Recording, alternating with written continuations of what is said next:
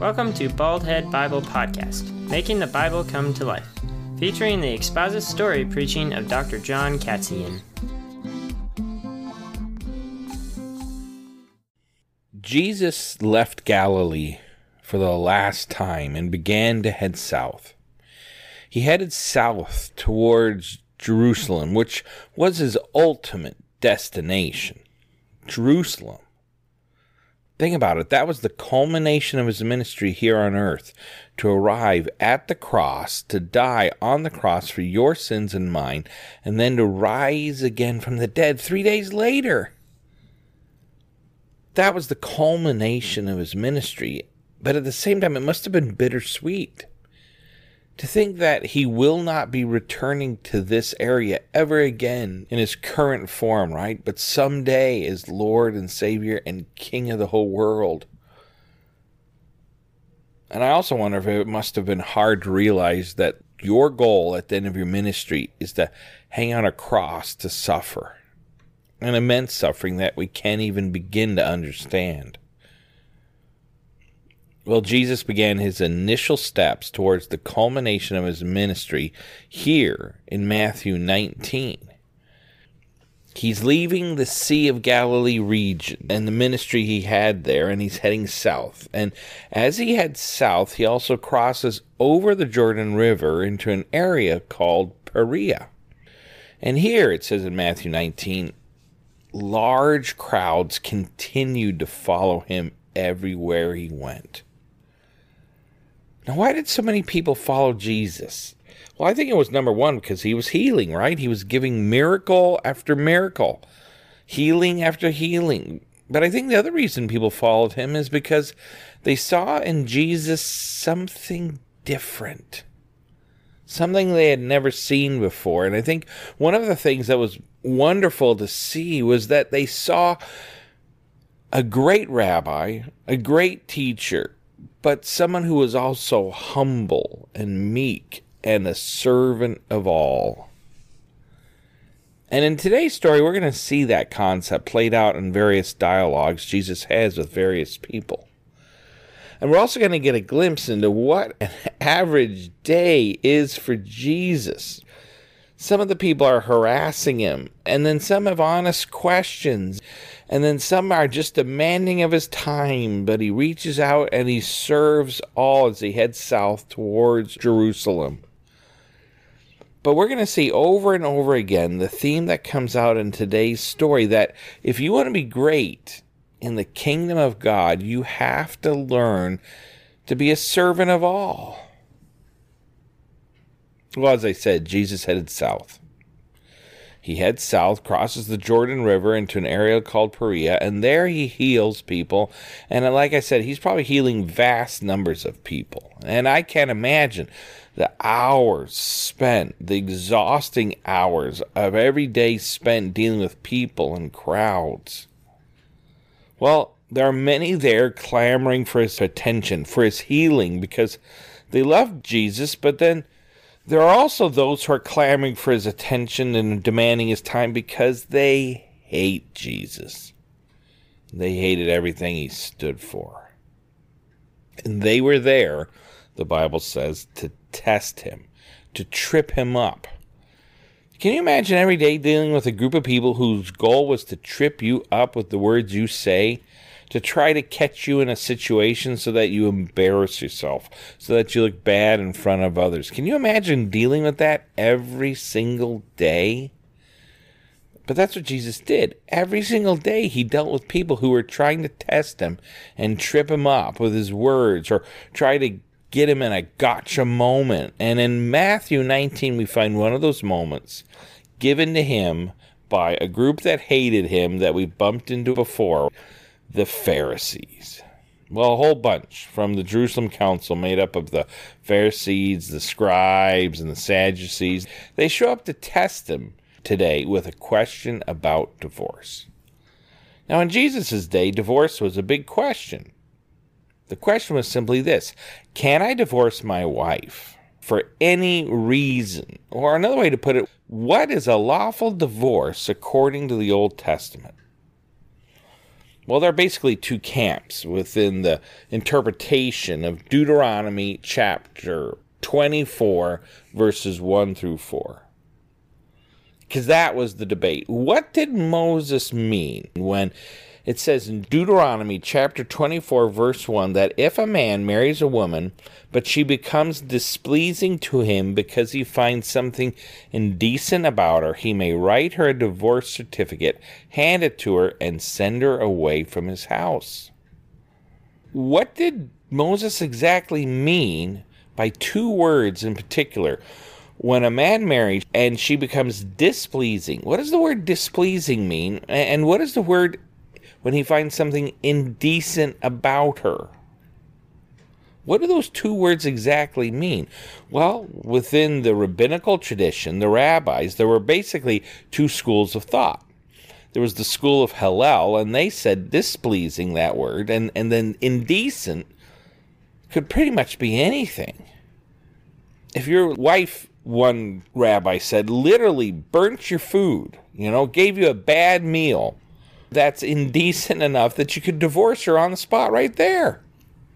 Others went even as far to say if you found another woman more pleasing or someone more attractive, and your wife became ugly to you, displeasing in that way, you could divorce her. Well, there were others who followed a rabbi named Shammai, and they said no, no. It has to be for truly indecent reasons. It has to be for sexual immorality if you find your wife has acted sexually immoral, then you can divorce her. And that's what Moses meant by displeasing or indecent. You can't divorce your wife just because she cooks a meal you don't like. No, they were much stricter, much harder on what Moses meant. Well, these Pharisees came to Jesus to try to trip him up because you know what? If he picks one of the two camps, he's going to make somebody mad, he's going to make somebody happy if he picks the view held by the rabbis who follow Hillel, guess what? He's going to make the rabbis who follow Shammai angry. Well, if he picks the school of Shammai, then he's going to make all those who follow Hillel angry. And so he's going to have to pick one or the other, and he's going to embarrass himself. He's going to lose followers. He's going to look bad because remember, that was their whole goal, right? To make Jesus look bad. Well, Jesus began the answer, as we all should.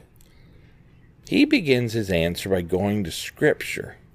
He, in answering, goes all the way back to Genesis chapter 2, where Adam sees Eve for the first time. His perfect helpmeet, his perfect partner.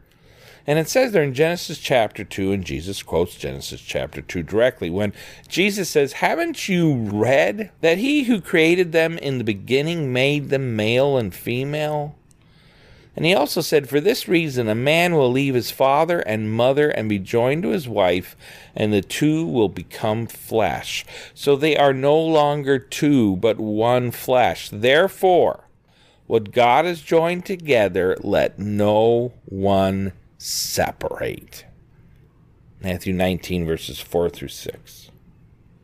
So that was Jesus' answer. Not that there should be easy divorce or hard divorce. No, there shouldn't be any divorce at all.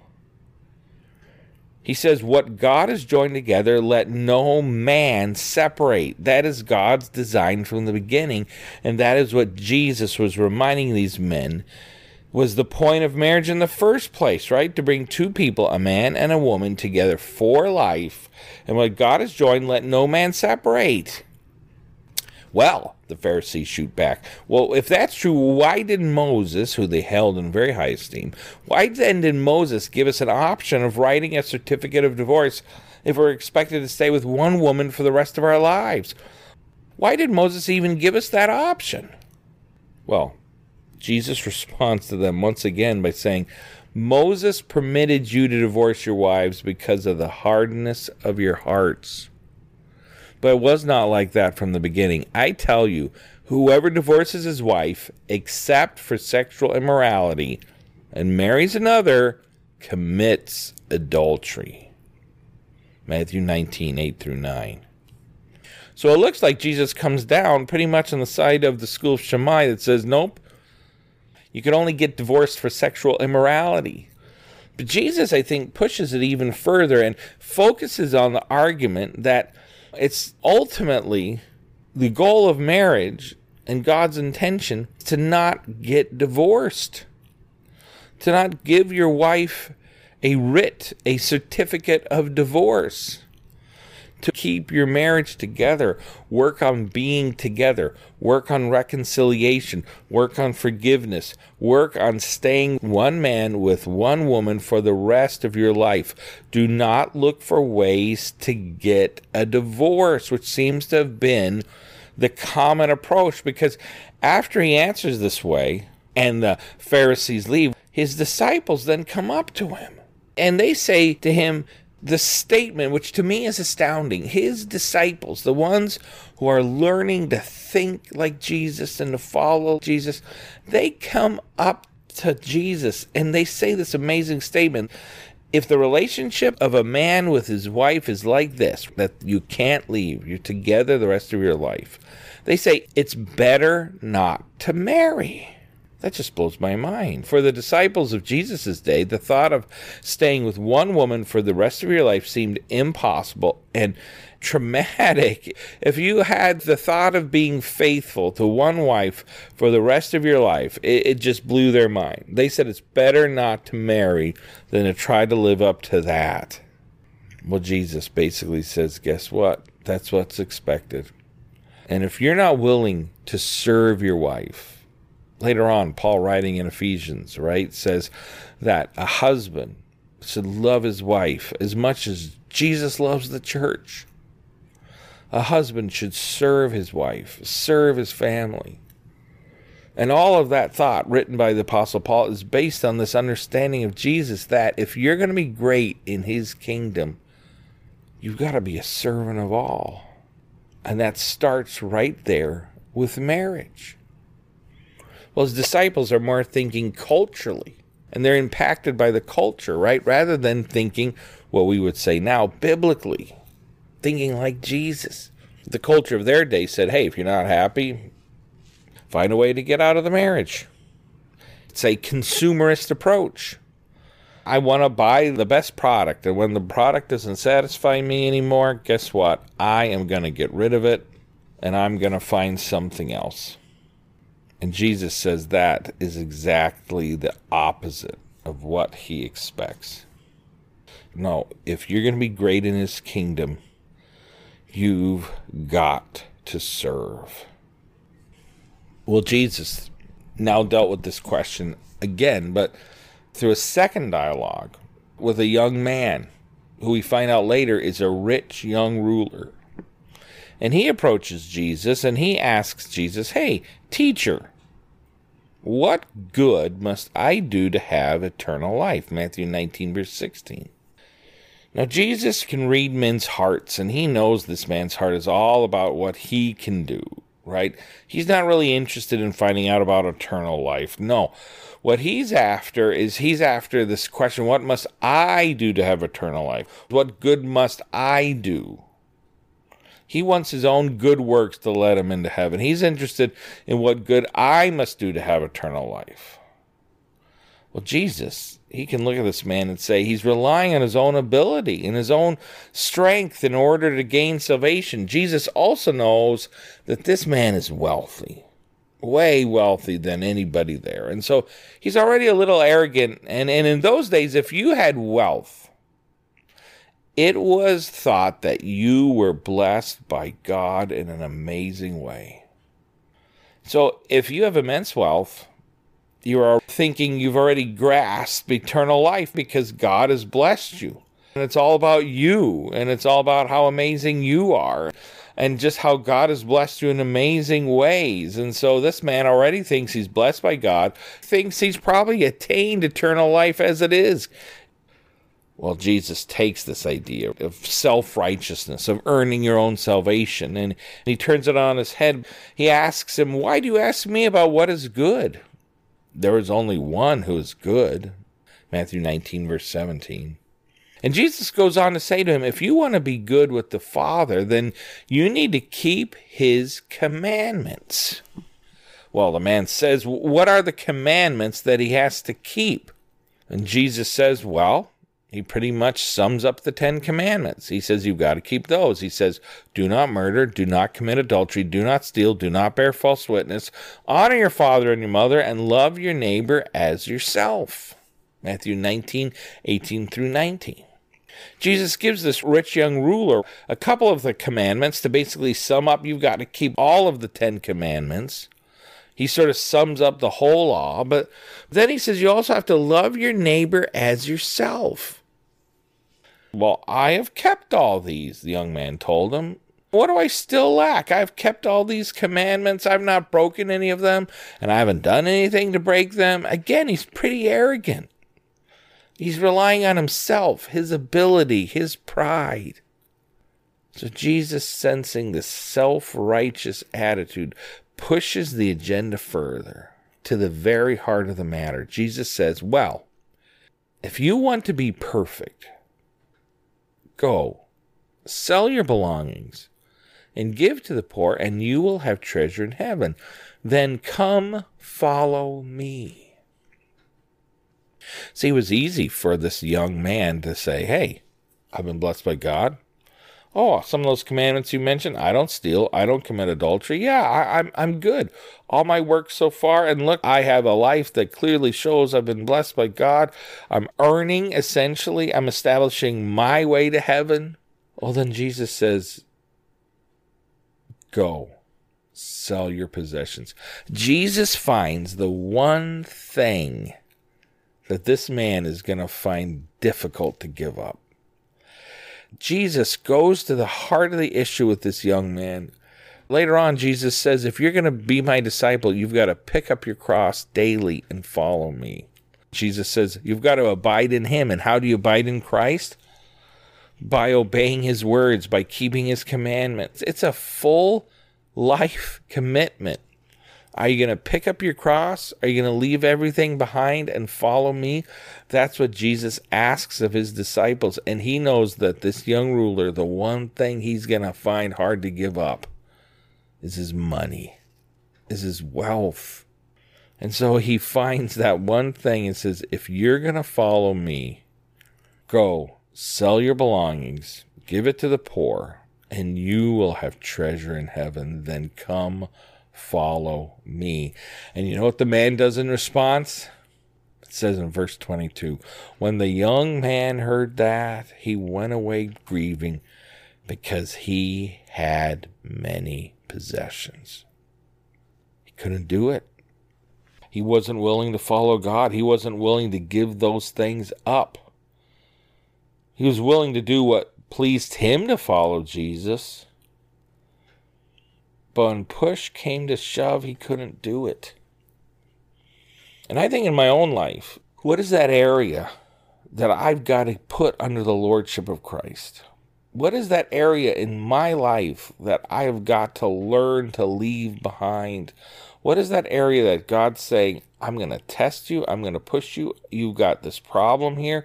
Are you willing to give all these things up to follow me? Is there certain sin that I just love and I'm unwilling to give up. It might be money. Well, God might ask me to follow Him, and I, I, really like my money. I like my house. I like my comfort. What is that one thing that you know I've got to learn to give up? And I've got to learn to die to daily in order to be a disciple of Christ. For this man, it was his wealth. Well, the young man walked away. He couldn't earn his salvation. And when he walked away, Jesus turned to his disciples and he said, Truly I tell you, it will be hard for a rich person to enter the kingdom of heaven. Verse 23. Verse 24 Again, I tell you, it is easier for a camel to go through the eye of a needle than for a rich person to enter the kingdom of God. Jesus, again, the brilliant teacher, takes a popular metaphor of his day to describe something that's difficult. You know, you can't shove a huge camel through the small eye of a needle. You know, at the top of a needle, you have to push the thread through something, right? And that's called the eye of the needle. You can barely get a thread through it. Well, you definitely can't shove a massive camel through the eye of a needle. This is a ridiculous metaphor, but Jesus uses it to help people, his disciples, understand the cares of this world, the riches of this world. It is hard for a rich person to enter the kingdom of heaven. Why? Because they're relying on their own money. They're relying on their own ability instead of saying, I've got to completely rely on Jesus. And when they hear this, his disciples again, infected with the culture of their day, say to Jesus, then who can be saved? Because remember, back then, and it's probably still true today, if you were wealthy, you were blessed by God. If you had money, you were blessed by God. And for this rich young man to have been rejected by Jesus, they just couldn't understand it. And they thought, if the rich who are blessed by God, if they can't be saved, then who can be saved? Well, Jesus turns to them and looks them in the eye and says, With man, this is impossible. But with God, all things are possible. See, and I think that's the exciting thing. And I think that's the important thing to remember here. Sometimes we feel like, hey, there are things I'm unwilling to give up in my life. And it is hard for me to give those things up. Some days I can give up lust. Some days I can give up my money. Some days I can give up reliance on comfort and care. Some days I can give up my love of people greater than Jesus, right? Some days I can give up whatever that love for something else, that affection for something else is. And I choose that sin because I love that thing over obeying Jesus in this area. There are so many things that I think, hey, I'm like the rich young ruler. I'm unwilling to give it up. But that's where my salvation is not dependent on me, right? That's where, thankfully, my salvation is not dependent on my ability to obey and my ability to earn my salvation. No, my salvation ultimately is based on the work of Jesus in my life. And that's why Jesus says, with man, this is impossible. But with God, all things are possible. Yes, rich people can get saved. Why? Because with God, all things are possible. And if you live in the Western world, you're rich.